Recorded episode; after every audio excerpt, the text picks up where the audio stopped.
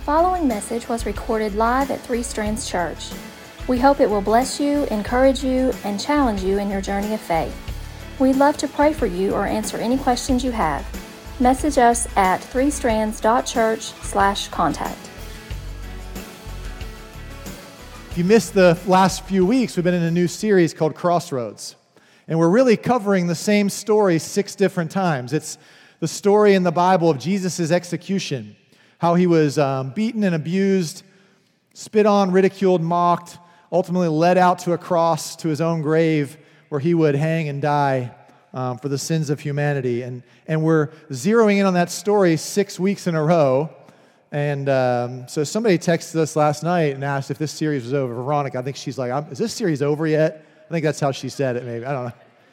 But um, and so, not quite. Next week's the last week, but we're looking each week at a different character from the story that was around Jesus during that execution and trying to learn from them how we can deal with these big moments of life, these crossroads decisions where you can choose to go one way or the other, and whichever way you choose to go is going to alter or change the course of your life permanently, right? And so that's what these are. And so we've looked at a lot of them so far things like how to deal with pressure, how do you um, not, not make choices that lead you to regret, um, things like that. So we've looked at a lot of different characters so far.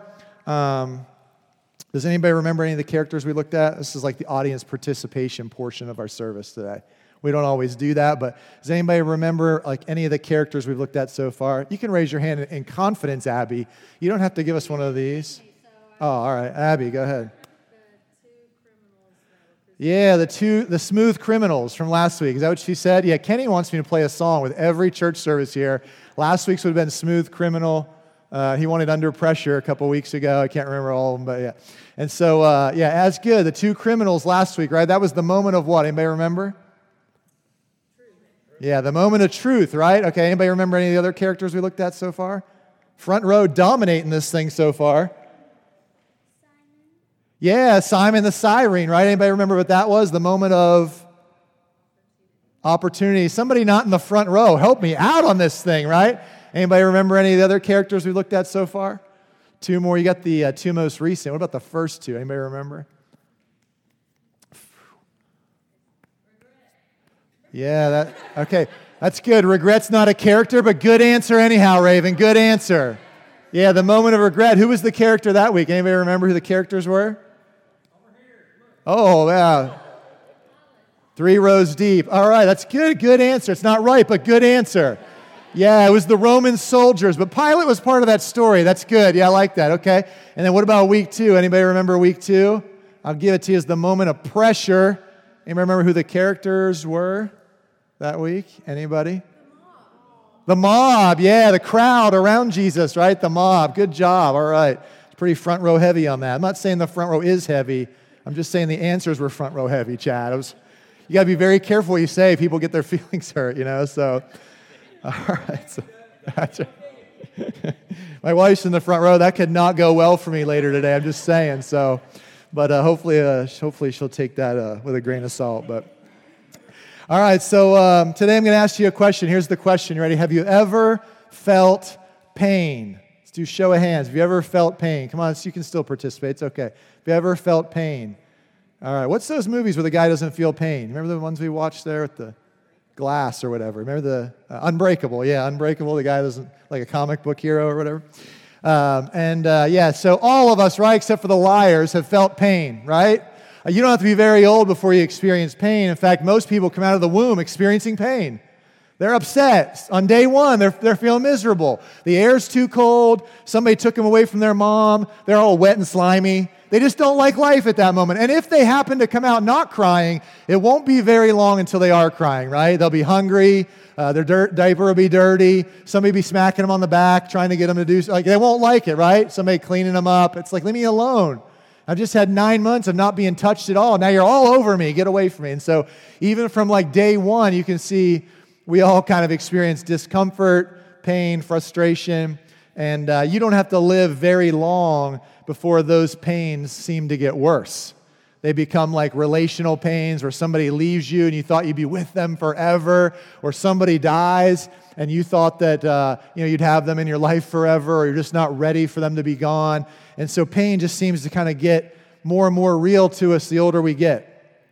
And I, I hate to break it to you, but if you're here today and you're really young, which is not me anymore, but if you're really young, I want you to know like it's, it's really only going to get worse. That does, you know, I hate to like just say it how it is, but it's like, you know, you don't graduate from high school, then go to college and graduate and get a career and family and all this stuff. And then you retire and then you're sitting around and you're like 70, you're like, oh, all the pain's gone now. It doesn't work like that. It actually gets worse the older you get. The pain gets worse. And so at our house, the last couple weeks, been pretty painful. Not to lie. It's, it's almost like somebody's out to get us, is what it feels like. I made a list of all the stuff that broke at our house in the last month. Now, it's a lot for this to be just random.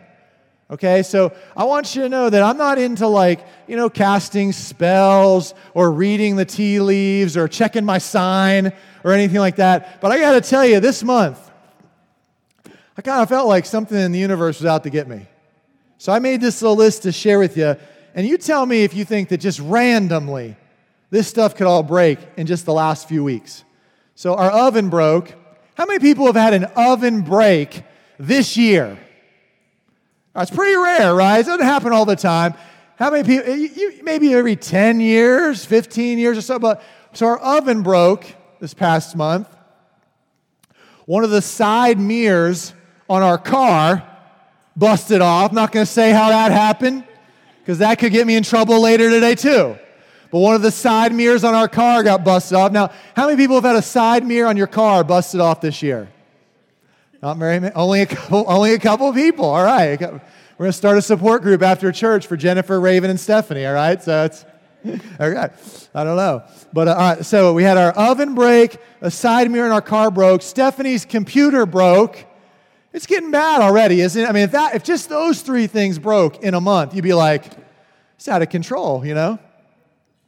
Then six of my dad's ribs broke.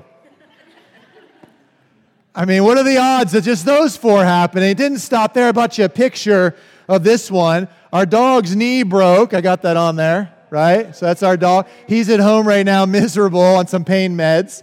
So he had to have surgery. I didn't even know dogs had ACLs. I thought that was just like professional athletes that lost those, but he blew out his ACL chasing a goose. Like, the odds of all this stuff happening were so astronomical. I was like, there's no way all this happened in the same month, all right? You have to, is there a blank screen? You have to take that down because Lily's about to cry. Our dog's so like precious looking, all right? And then this week, I go out to our kitchen, I open one of the cabinets, and I pull out a dish from the cabinet. And as soon as I pull it out, I dropped it, shattered all over the floor. And it was like, the straw that broke the camel's back. You know what I mean? Like the icing on the cake. Like so many things had broken this month. And I'm just like in that moment. I don't know if you ever had a moment like this, but it's like time kind of stood still. And I was just looking at the dish fall to the ground. Like I knew it was going to happen. And then it shatters all over the phone, all over the floor. And I'm just staring at it. And in that moment, I just said, Why, Lord? Why? It's like everything is out to get me. All right. A week, a month of pain, brokenness. But that isn't really the kind of brokenness we're talking about today. That's painful. All that stuff is frustrating. Uh, when it doesn't go your way, it's annoying. But that isn't really the kind of brokenness or pain we're talking about today in this session. What I'm talking about is the kind of pain that is deeper down than that. The pain that just doesn't last for a month, but lasts for months or years. Or the kind of pain that's so intense that it feels like your life can't go on. That kind of pain. Deep down, either super long lasting pain or super intense pain that just gets and feels so overwhelming that you think you can't handle it anymore. And so today, what I want to talk with you about is the moment of heartbreak. The moment of heartbreak. So if you're a note taker, just jot that down. That's our title for today the moment of heartbreak. And maybe you've experienced that kind of pain. That just deep down in your soul, you think, nothing's going to be the same after this. I didn't see that coming. I didn't expect that. And this has just lasted so long, I can't even think of how it would be any other way anymore. Just that kind of heartbreak type of pain. That's really what we're going to talk about today. And to do that, we're going to go back to this same story of Jesus' execution. But today, we're going to look at another set of characters that are around him, a group of women. I know what some of you are thinking right now heartbreak and a group of women. But I'm not going there, Chad. Don't do that to me, all right? Don't try to stay out of trouble up here today, right? But we're going to look at this group of women that are around Jesus as he's being tortured, tormented, ultimately led out to the cross, and then executed on the cross. There's a group of women around him. So, to get to kind of the context, because all four of the gospel writers talk about them, let me just read you a piece of Mark's account so we can kind of all get on the same page. Mark chapter 15, starting in verse 40, he says, Some women were there. Where? They were there with Jesus after he's been tortured and beaten and made fun of and whipped and ridiculed, and now he's being led out to the cross. He's going to hang on the cross. And there were some women with him there watching from a distance, including Mary Magdalene, Mary, the mother of James the Younger and of Joseph, and Salome. Now, the other gospel writers include the names of some other women too. Um, and then, so you're told in the other um, accounts of this story that in addition to these uh, three women, Mary, Jesus' mother, was also there, and her sister, or Jesus' aunt, was also there. And then it says many other women were there also. So there's this group of women, some named, some unnamed. And then he goes on in verse 41 and says, They had been followers of Jesus and had served him. If you're an underliner, underline followers of Jesus and served him. While he was in Galilee, many other women who had come with him to Jerusalem were there also. Okay, so now see the scene, but before we kind of dive into the text, we're going to spend most of our time on. I just want to point out two things just from Mark's description that kind of stuck out to me as I was reading through this this week. And the first one was this if the account of Jesus' death on the cross was a lie, if it didn't really happen, if him rising from the dead was a fairy tale concocted by all of his closest followers to trick people into thinking that Jesus had miraculously come back from the dead when he hadn't, so that they would keep following them. This is an awful way to do it. All right? To include these women in the story as some of the witnesses, not smart.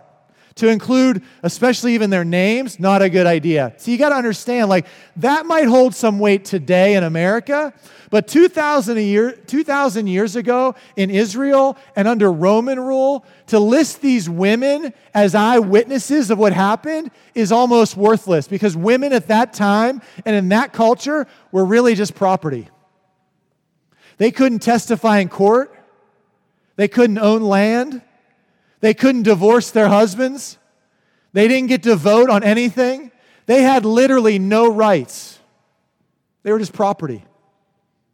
You ask me, is that right? No, obviously that's not right. I'm not telling you that's right. I'm just telling you that's what it was at that time. So for these four writers to include these women as some kind of eyewitness to what happened would be foolish of them if they were trying to convince you of a lie. They would be better off to highlight the fact that apparently Joseph of Arimathea was there, a, a good, righteous man, that uh, apparently Nicodemus was there because these two guys show up and actually bury Jesus in a tomb, but he doesn't do that. They don't do that in their accounts. They, they focus a lot on these women, that a, that a woman anoints Jesus before his death. That women, a large number of them, were there following with Jesus as he was out, led out to be executed, that they were at the cross having a little bit of a conversation with him, even at one point, that they were the first ones that came to the empty tomb and they were the first people to see him alive. And then not only that, but women were the first people that Jesus gave the gospel message to and said, Go tell other people about it. None of that makes sense if you're trying to sell a lie, because their word wouldn't even have been believed by most people. And then on top of that, they go ahead and identify some of the specific women. And this would be even more foolish because look at the women they identified. Oh, okay, well, here's the eyewitnesses of everything that happened. Well, is your mom? Well, she's not biased. You know, it's your aunt. Well, she won't lie to make the story. And then it's Mary Magdalene, a, a formerly demon possessed prostitute. Oh, her word will be believed. So even if they weren't women in that culture, they kind of picked out some bad. Your Honor, I'd like to call to the stand the defendant's mother. I'm sure she'll be neutral and give you an honest opinion of what happened. What's, it doesn't even make sense, but they did that. In other words, the fact that they describe these women being at the tomb, being at the cross, being there with Jesus as he's led out to die, the fact that they list even some of them by name is really proof that this is true. Because there'd be no other good reason to put them in the story. The other thing I love about this passage is Mark's description of the women. I told you to underline it if you got it there, but did you see his description of them? That they followed Jesus and they served Jesus. And I can't hardly think of a better description of my life. Like, like when I die on the tombstone, I'd love it if it said, Here lies David. He followed Jesus and he served Jesus. Even when he had heartbreak, even when times were tough, he followed Jesus and he served Jesus. All right, so we'll come back to that. But now you can see the scene, right? We, we've talked about this scene several weeks in a row. Jesus has already been abused. He's bleeding, bruised, been stripped of all, all dignity. He's been shamed and ridiculed, spit on, had his beard ripped out, thorns jammed down into his head, mockingly had a purple robe put out him, put on him as, as they say to him, like, Hail, King of the Jews. Oh, now you're ready, you king. You've got a robe and a crown and a scepter. And they give him all this stuff just to make fun of him. They take turns smacking him and hitting him, abusing him. And he's just so bloodied, so beaten, that as he walks out to the cross to where he's going to be executed, he's so weak that he can't even carry his own cross anymore, which they would make you do. So they had to get this guy to help him carry it. And then you find out that along the way is not just this mob of people ridiculing him, not just this one guy who steps out from the crowd and is forced to help him, not just the Roman soldiers who are abusing him, but turns out there's this crowd of women following him, there to serve him. And let me read you Luke's account. I'm going to read you kind of the whole paragraph, Luke chapter 23, and then we'll back up, kind of study or dig through it together. Luke chapter 23, starting in verse 27. This is the scene that's playing out. It says, A large crowd trailed behind him, including many grief stricken women. But Jesus turned and said to them, Daughters of Jerusalem, don't weep for me. This today would be Don't Cry for Me, Argentina. All right, Kenny wants a song every week, so we're trying that. He, Jesus turns and said to them, Daughters of Jerusalem, don't weep for me, but weep for yourselves and for your children. For the days are coming when they will say, Fortunate indeed are the women who are childless, the wombs that have not borne a child, and the breasts that have never nursed. People will beg the mountains, Fall on us, and plead with the hills, Bury us. For if these things are done when the tree is green, what will happen when it is dry?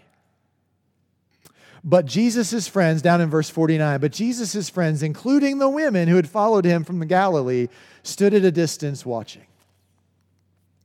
Now, virtually everybody who's close to Jesus or abandons him or, or is, is a follower of him abandons him in this moment, except for John and except for this group of women. Okay? And John, we're going to talk about next week a little bit.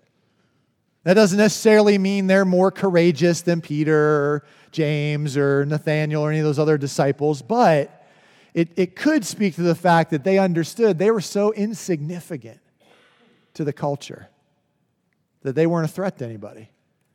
Peter could have been executed if he stayed, but they're not going to grab these women and execute them for crying and following Jesus.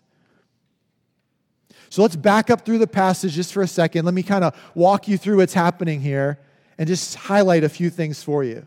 So here they are walking along with Jesus. He's, they're grief stricken, crying, um, heartbroken, right? Wouldn't we be? If Jesus was our son, he was being led to his execution. If you had to watch your own child die, wouldn't you be heartbroken? If the man who rescued you and saved you and cast demons out of you, literally saved your life when people wanted to stone you to death, now he's being executed, wouldn't you be heartbroken? And so I don't know if you could be in more emotional pain in this moment than these women were. Definitely not Mary, his mother. And from what we've described, I don't know if you could be in more physical pain than Jesus was. Is it possible? I don't know. And yet, in this moment of heartbreak, there's something beautiful that takes place. Jesus stops everything and he turns to them. He's going to talk to them. He's going to address their grief and address their pain and their crying and their heartbreak, but not maybe in the way we would. It's amazing enough that he even does that, to be honest. He's the one suffering, it seems. He's the one about to die, and yet he turns to them to offer some words of wisdom, some words of truth. And that isn't what most of us do in heartbreak. We don't do what Mary and these other women did. We don't stay close to Jesus like they did. No, we tend to run and hide. Let's get honest about it for a second. Jesus turns to them, he addresses their heartbreak. They stay right there close to him and they listen. But that isn't what most of us do. Most of us, when we feel heartbreak, we either run and hide or we get depressed and we think God's abandoned us. Now, maybe you've been heartbroken before and you've felt one of those things. You feel like I just want to hide from the world till it all goes away. Or God's abandoned me. God wouldn't let this all happen to me if He really loved me. But neither of those things are true. And these women, um, along with Jesus' help, are going to show us that that's not the truth. How do I know that? Because God told us in His Word. Psalm 34 18 says, The Lord is close to the brokenhearted. He's close to the brokenhearted. He comes in and He rescues those whose spirits are crushed. That's the kind of God we have. He hasn't abandoned you. And so I ask you, could you be any more hurt on the inside than Mary was hurting right now?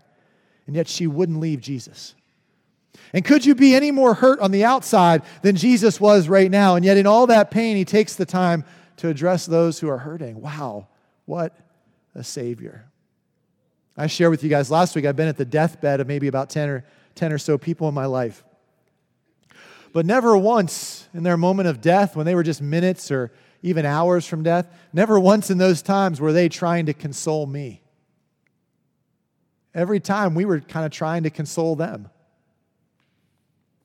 Yet Jesus turns and he looks for a way to address their heartbreak. But he doesn't do what we would do. He doesn't coddle them. He doesn't try to make the pain go away. I don't know if you noticed this or not, but he actually kind of made it worse. Do you notice that? He's like, it's going to get worse. That's what he tells them basically. He's like, you think it's bad now, just wait. He doesn't try to fix any of their problems, he doesn't try to heal them from the inside out. He really just speaks the truth to them. And, and, and when we are heartbroken, and in great pain, like deep down pain, what you really need the most is not for somebody to come along and lie to you. Not for somebody to come along and coddle you and tell you it's all going to be okay. They're there.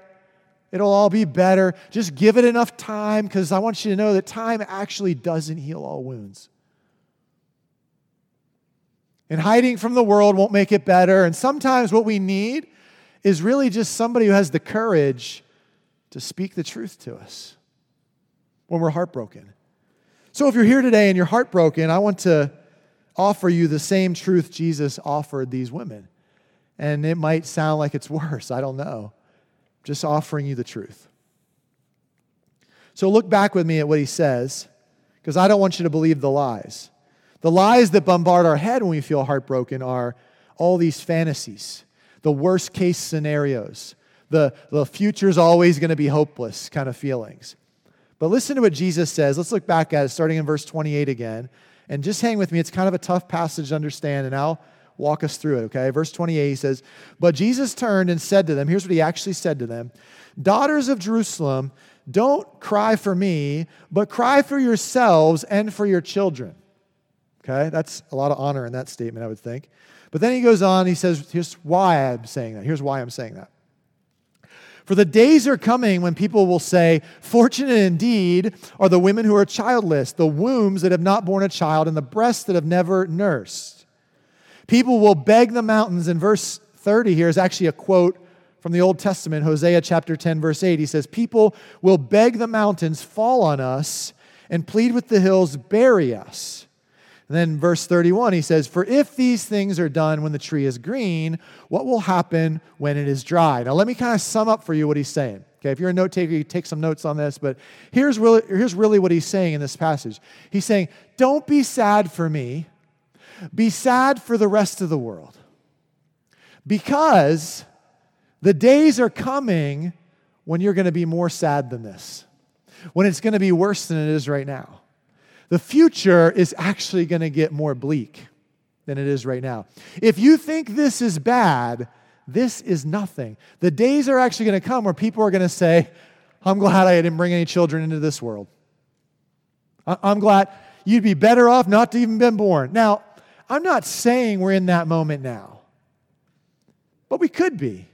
And, and I'm not saying that those moments are like on a straight upward trajectory of awfulness.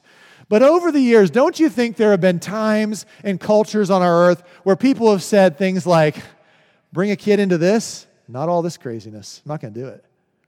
Don't you think there were uh, people marching to gas chambers during World War II thinking to themselves, I'm glad we don't have kids like those folks? Don't you think? Don't you think there are people on the streets of Ukraine right now thinking, like, have a baby? Are you nuts? We're not going to bring a baby into all this. Don't you think you've heard people over the years and even in America say, like, I don't know about bringing kids into this world today? It's just getting crazier and crazier. In other words, what Jesus is saying is like, it's not going to get any better. It's going to keep getting worse. And then he ends it by saying, uh, in verse 31 For if these things are done when the tree is green, what will it be like when it is dry? Here's what he's saying. Ready? If they're willing to do all this to me, what do you think they're going to do to you? If they're willing to abuse the Son of God this way, what do you think they're going to do when you say you follow him? If they're willing to mistreat the God of the universe and execute and torture him, I got news for you it's going to be worse for you. Now, I wouldn't put all of that inside of any Hallmark card that you're going to get somebody who's like grieving or heartbroken, but it was the truth. Was it not? Many of them would go on to be tortured and executed even worse than Jesus was. And he addresses their grief with some truth, with some truth. In fact, just a few weeks earlier in John chapter 15, we won't go there, but you could look it up yourself. John chapter 15, I think starting in like verse 17 or 18, and then kind of that rest of that paragraph. But Jesus says to all of his followers, Hey, if they hate you, know that they hated me first. If they're going to abuse and mistreat and persecute me, they're going to abuse and mistreat and persecute you. You should expect it. Don't be shocked by it. It's going to get worse for you when people find out you're following me. Is that any different in our world today? Are the people in our world just waiting to treat you great because you love Jesus? Are they willing to honor your desires in the way they teach your children at school? I don't think they care what you think. I don't think the world cares what I want. They care about what they want. Are my coworkers getting friendlier and friendlier? Or are they out for themselves? Are children getting better and better behaved, or are they harder and harder to manage? He's just being real about what they're about to face. Now, in this story, I'm going to sh- I'm going to tell it to you first, then we'll show it to you again, okay? But in this story, what's uncovered is this blueprint for how to deal with heartbreak. And what it isn't is run and hide at your house. What it isn't is sit around, throw yourself a pity party. What it isn't is for somebody to come around and coddle you, pat you on the back, and tell you it's all going to be okay. But I want to give it to you today. I, so if you're here today and you're going through some heartbreak, this is the formula that will work. if you're not going through heartbreak, hang in there. Sad to tell you, it's coming. Okay? So here's the formula. Let me give it to you. Piece number one these women, in their interaction with Jesus, show it to us. Piece number one keep getting close to Jesus. When you're heartbroken, the tendency is to run away from Jesus, to stop reading my Bible, to stop talking to him, to believe falsely that he's left me high and dry, and so what good does it do me to talk to him? To believe in your heart that He's out to get you and the universe is against you, like I felt this week. And so it's like, ah, reading my Bible, I'm miserable, just miserable. And in your misery, you sit and you kind of get more miserable. So keep getting close to Jesus. Don't run and hide. Don't believe the lies. Instead, draw near to Him, and He will draw near to you. Believe in your heart that a day with Him is better than a thousand days anywhere else you could be. Get yourself to a solitary place and pray. And then press into God's people through His church. And if you will do that, that will help heal your heartbreak. That's part of the formula. I wish you could just go sit and binge eat a bunch of junk food by yourself and cry it out, and time would make it all better. But it doesn't really work that way. And the people who take that approach usually just get more bitter, more jaded at life. So keep getting close to Jesus. Here's the second piece of the formula that they illustrate for us keep getting truth from Jesus. I love this because we read it, didn't we? Jesus didn't give them any platitudes. He didn't give them any like fortune cookie responses. He didn't give them all this like uh, sunshine and roses kind of talk. He turns to them, he's like, guys, don't cry. If you're going to cry for anybody, cry for yourselves because your life's about to get worse. I mean, if they treated me this badly, how bad are they going to treat the rest of you? And he turns and goes back to dying. It's like, isn't there anything more, Jesus? A little bit of hope? How about a promise? You got, it doesn't always fit in like the, you know, the hope and promise book. Sometimes it's just the truth. And so they keep getting truth from Jesus. He quotes to them from the Old Testament. In the, of all the verses in the Old Testament he could quote to them in this moment, he chooses to quote a verse from the Old Testament that says, The day's coming when people are going to say, I wish that mountain would just follow me and put me out of my misery. I wish the hill would just follow me and crush me. That's the verse, Jesus. But yeah, so keep getting truth from Jesus. This is the truth from Jesus right here. It's His Word. He is the Word. He's given us a book of truth to walk us through heartbreak. And it isn't always going to make you feel super great at first. Sometimes it's just what you need to hear. And so I want to challenge you today to stop looking for, this phrase kept popping in my head all week this week. Stop looking for your truth and just start looking for the truth. See, there is no such thing as your truth. Your truth is actually a lie from the world that really means do whatever you feel like doing. That's what your truth means. Oh, you got to just find your truth. And what they mean is like, go with your gut. What's right for you is right for you. That's garbage. I don't care how strongly you feel like the light is green if it's red, I need you to stop your car. It doesn't matter what your truth is in that moment. It only matters what the truth is. Because if you just follow your truth, you could cause an accident.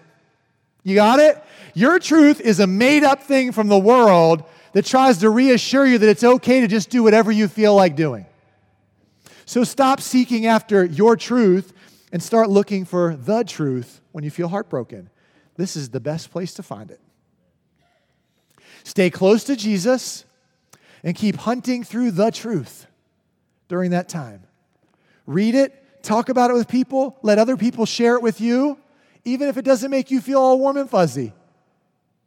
And that will help you get over your heartbreak. You can't trust your heart in those moments. You can't go with your feelings or trust in your truth because your heart, the Bible says, is the most deceitful of all things in the world. It's desperately wicked. You can't even know how deceitful or tricky your heart is. You can't trust your emotions. If I trusted my emotions all the time, I would never eat a vegetable. Let's be honest about it. But they're good for me, and so I do it. Here's piece number three to the formula. You ready? Keep getting ready to serve Jesus. These women are following Jesus. They're there just to serve him, and they'll do whatever he needs them to do, ready to serve him. Nothing seems to heal a broken heart like serving Jesus by serving others. Why is that? Well, because it takes all the focus off of me and puts all the focus back on God. And that's really what I need to get over heartbreak. I need to realize that it's not really all about me. And, and, and, you can't just stay home and sulk. You can't just sit and wallow in your misery. You got to get out and serve some other people. Love on your neighbor. Take on a serving role at your church. Help somebody around you that needs help. Comfort someone else, and it will actually bring comfort to you. That's the model that's being showed here. See, you can hide or you can heal, but you can't do both at the same time. So you get to choose. Do I want to hide or do I want to heal? What we need in our lives is a little bit less woe is me and a little bit more what's up with you. And we would all be well served to live our life that way. You see those three things? This is the formula. When you're brokenhearted, when you feel like you've experienced a pain that seems to have lasted for so long you can't get rid of it, or a pain that is so intense that you don't know how to deal, this is the formula. Keep getting close to Jesus, keep getting truth from Jesus, and keep getting ready to serve Jesus. Now, some of you are like, I never am close to Jesus, and I never serve Jesus, and I've never really looked to Jesus for truth. Then just swap out the word keep with start. Ready? Yeah, you got me? We can adapt that formula on the fly. You ready? Start getting close to Jesus by spending some time with Him every day and pressing into His community, the church, right? Start getting truth from Jesus by reading what He says, letting other people share it with you, listening when somebody's preaching, instead of checking your Facebook messages, right? And start getting ready to serve Jesus. Take on a role, bake some cookies and take them to the neighbor. Offer to fix your neighbor's broke down car for free. Invite somebody over to your house for dinner or volunteer to go play golf with them on a, like a round of golf. Or just spend some time with some people. Make somebody else's life better. Now, like I said, it doesn't get any better. So, where we left this story off, it doesn't get better in the story either. Jesus would go on to die. That wouldn't be better. That's worse. And so they go to the cross, and Jesus dies. And I want you to see after he dies how Luke wraps up his account of the story. See if you can remember those three things that the women are kind of illustrating for us. They stay close to Jesus, they keep getting truth from Jesus, and they keep preparing to serve Jesus. Now, listen to how he ends this story when Jesus is killed and then taken off the cross in verse 55. As his body was taken away, the women from Galilee followed and saw the tomb where his body was placed. So did they leave him when he died or did they keep following him? Keep following him, right? Stay close to Jesus, okay? Then verse 56. Then they went home and prepared spices and ointments to anoint his body. That sounds an awful lot like they kept preparing to serve him doesn't it? They had a plan. They were going to keep serving Jesus, stay close to him. But now look at the end of the verse. But by the time they were finished, the Sabbath had begun, so they rested as required by the law. The law, that's the way of saying the Old Testament. So you see what happened here, right? Jesus dies, they stay close to him even after he dies. Jesus uh, um, is in the, in the tomb, and they go back home to prepare some ointments and spices to come serve and anoint his body. They had a plan to stay prepared to serve him. But then, even though they wanted to do all that and they had their own agenda, they still followed what God's word said to do. I'm sure Jesus' mother wanted to come right back to the tomb and anoint his body, come right back to the tomb and care for her son who has just died. But yet she still follows God's instruction anyhow. And they wait to come back on Sunday. It's interesting, isn't it? You can see this formula in their heartbreak. Do you see it? They wouldn't stop following him even when he was dead. They were prepared to serve him even when it all looked hopeless. And they obeyed God's word even when they had their own agenda to carry out. Hmm. This is how you deal with heartbreak. This is how you heal. Now, listen, listen, if you missed everything else, listen. This isn't a sermon today about how to get out of heartbreak. We're all going to experience heartbreak. It comes to all of us. This isn't a sermon on how to avoid all of it. This is a sermon on how to deal with it. This is a sermon on how to handle it when it shows up. In other words, I'm not asking you today if you have pain. I'm asking you today if pain has you. So let me ask you it Does pain have you? Does it got you paralyzed? Does heartbreak have you holed up in your home, refusing to press into God's community, refusing to get any answers from His Word, believing that He's abandoned you when He hasn't, believing that it'll never be any better or it's all hopeless in the future because it's been like this for so long or it's so intense? If so, then what I want to ask you to do today is press into Jesus. Trust his words and serve him by serving some other people. And if you do that, you will heal your heartbreak. If you do that, your pain will, over time, go away. And it won't be because you waited long enough. And it won't be because it just magically disappeared or because somebody took the time to baby you. It'll just be because you followed God's plan for how to deal with heartbreak. I can promise you this today He hasn't abandoned you, and nothing that has happened is out of His control.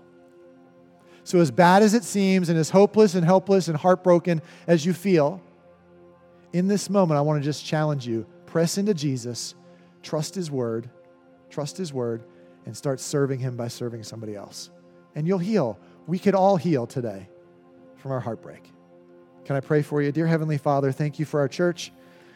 Thank you for the people who have come out today to sing songs of worship to you, to fellowship and eat a meal together, to hear truth and grace from your word.